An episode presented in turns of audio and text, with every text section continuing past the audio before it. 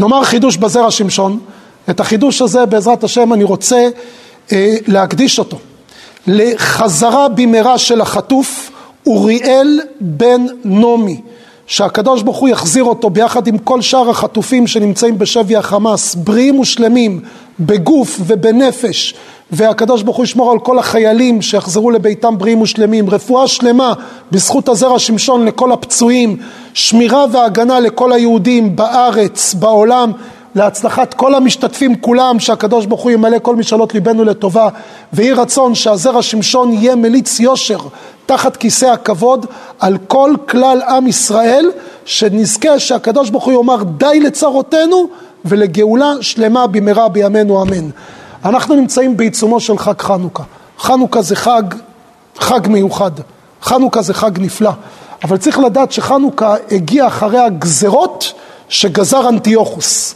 אנטיוכוס גזר שלוש גזרות מרכזיות על עם ישראל, וסימנם חג שמח. שמח זה ראשי תיבות, שבת, מ' מילה, ח' חודש.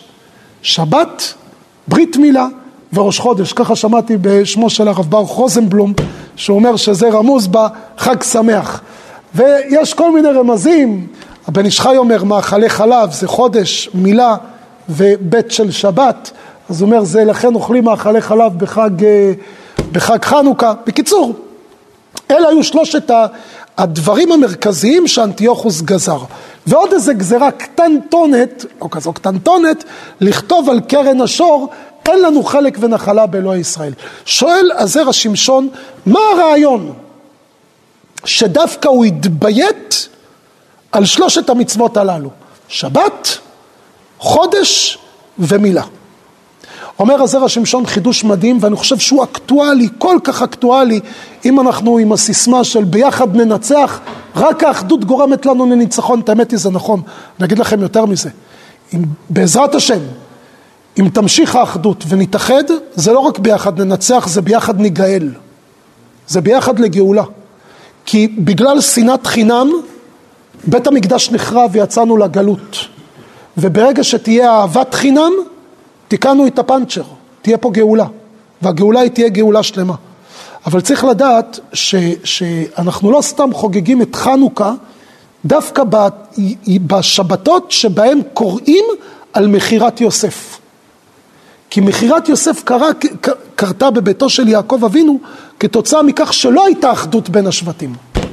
ואז הם הגיעו למצב של מכירת יוסף על כל הצער וההשלכות המשתמעות מכך. ואת זה אנחנו קוראים דווקא בימים של חנוכה. מה הסיבה? קודם כל כדי להתאחד, אבל הזרע שמשון מגלה את הסוד.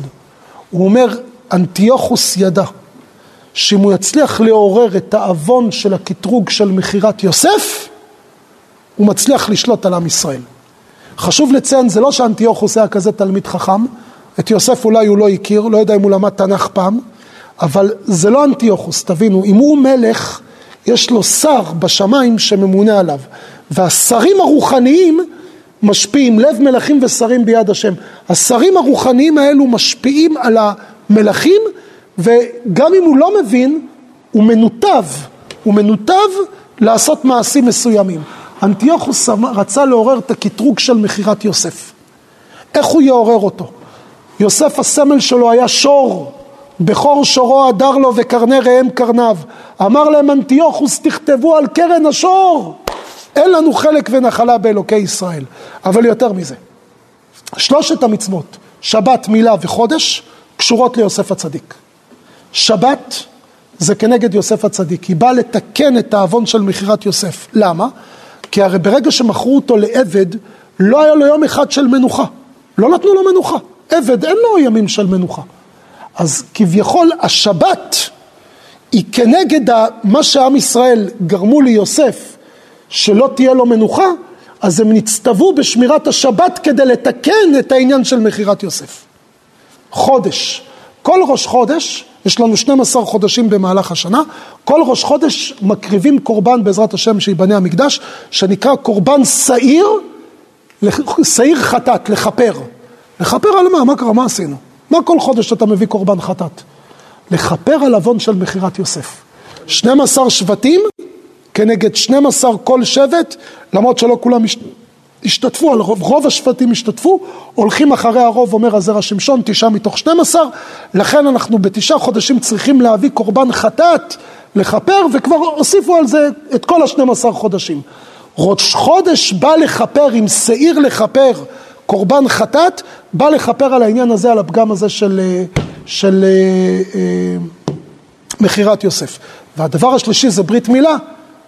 יסוד זה יוסף הצדיק, שהוא לא סתם נקרא צדיק, בגלל שהוא שמר על עצמו בקדושה וטהרה. אומר אנטיוכוס, את זה אני רוצה לבטל מעם ישראל. שבת, מילה, ראש חודש, ועל ידי זה נוכל לעורר את הקטרוג של עוון של מכירת יוסף. לא הצליח לו. קמו החשמונאים, זרע הכהנים, והם נלחמו בו ומיגרו אותו, אבל לנו הם השאירו מסר לדורות. אם אנחנו באמת באמת רוצים לבטל את כל המקטרגים עלינו, זה רק באחדות.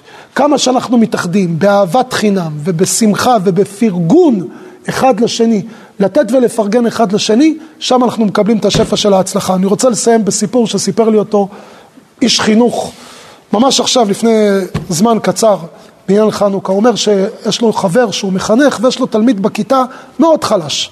לא עונה למבחנים, מגיש מבחנים ריקים, לא זה, אתה, אתה, אתה רואה ש, שהוא לא, לא חי, לא חי את ה... ילד טוב, אבל לא, לא, חלש מאוד מאוד בלימודים. דיבר גם עם ההורים, אולי תיתנו לו תמיכה מקצועית וזה, לא, ההורים לא היו כל כך בעניין. בקיצור, לא הולך תלמיד חלש שהגיע תעודות, מחצית ראשונה. המורה אהב אותו, אבל מה הוא יכול לעשות? כאילו, אפס. אז הוא כתב לו כמעט על הכל שם בלתי מספיק, אבל זה מאכזב לקבל כזאת תעודה. כאילו, גם אם אתה כזה לא מוצלח, עכשיו קיבלת פלומבה שאתה עם תעודה, אתה, אתה רשמית לא מוצלח. אז הוא מאוד כאב לו, ואז המורה עשה משהו. הוא כתב הערה לתלמיד. הוא אמר לו שהציונים, הוא, הוא מכיר אותו והוא יודע שהציונים לא משקפ, משקפים את האישיות שלו. והוא מאמין בו, והוא יודע שהוא תלמיד טוב, והוא יודע שהוא מוצלח והוא נפלא, ויש בו יכולות, והוא מאמין ביכולות שלו.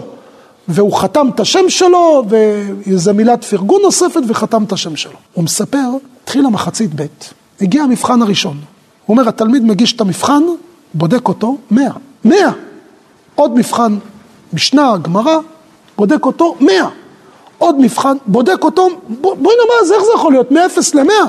איך זה קרה? אז הוא במבחן הסתכל על כולם, ואז הוא ראה את התלמיד יושב עם הדף של המבחן, ודף מתחתיו. וכל פעם הוא מסתכל ככה בדף, חושב לרגע ורושם את התשובה. אה, מר אמרי אוקיי, הוא התחיל עם השליפים.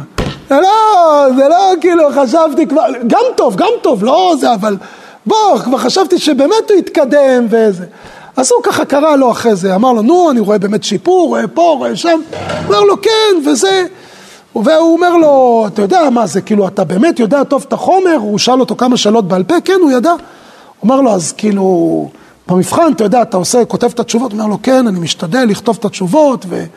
וזה, הוא אומר לו, מה, אתה כאילו לא מסתכל בשום דבר, לא, מה פתאום, לא מעתיק מאף אחד. תפס אותו גם על שקר. מה לא מעתיק? כנראה שהוא מעתיק. הוא אומר לו, התלמיד אבל אומר לו, אבל חוץ, אני מסתכל רק בדבר אחד, יש לי איזה דף קטן שאני מסתכל בו. או, לפחות הוא אומר אמת. הוא אומר לו, אתה יודע, אם אפשר, או אתה יודע, צריך אולי להגיד, לא, לא, לא, לא, לא, לא. אמור, אני אסביר לך מה כתוב בדף הזה, לא כתוב שם את התשובות. כתוב שם את מה שכתבת לי בתעודה. הוא אומר, אני כל פעם מגיע למבחן, מקבל blackout. לא, לא, הכל פורח, הכל זה, לא מצליח, לא מצליח, מגיש לך מבחנים ריקים. אבל מה שכתבת לי בתעודה, שאתה מאמין בי ושיש לי יכולות, הוא אומר, אני לקחתי את, את, את מה שאתה כתבת וחזרתי עליו בבית, במיטה, קראתי אותו עוד פעם ועוד פעם, איך אומרים הילדים, עשרים אלף פעם, קראתי אותו ואחרי זה רשמתי את מה שכתבת לי ואני כתבתי לי אותו על דף ואמרתי, אם המורה מאמין בי, אני אצליח. ואני שם אותו מתחת למבחן, וכל פעם שאני שוכח, אני מסתכל במילים המחזקות שאתה נתת לי, נרגע, ופתאום כן, זה חוזר לי, מה שאתה דיברת, ואני כותב את התשובה.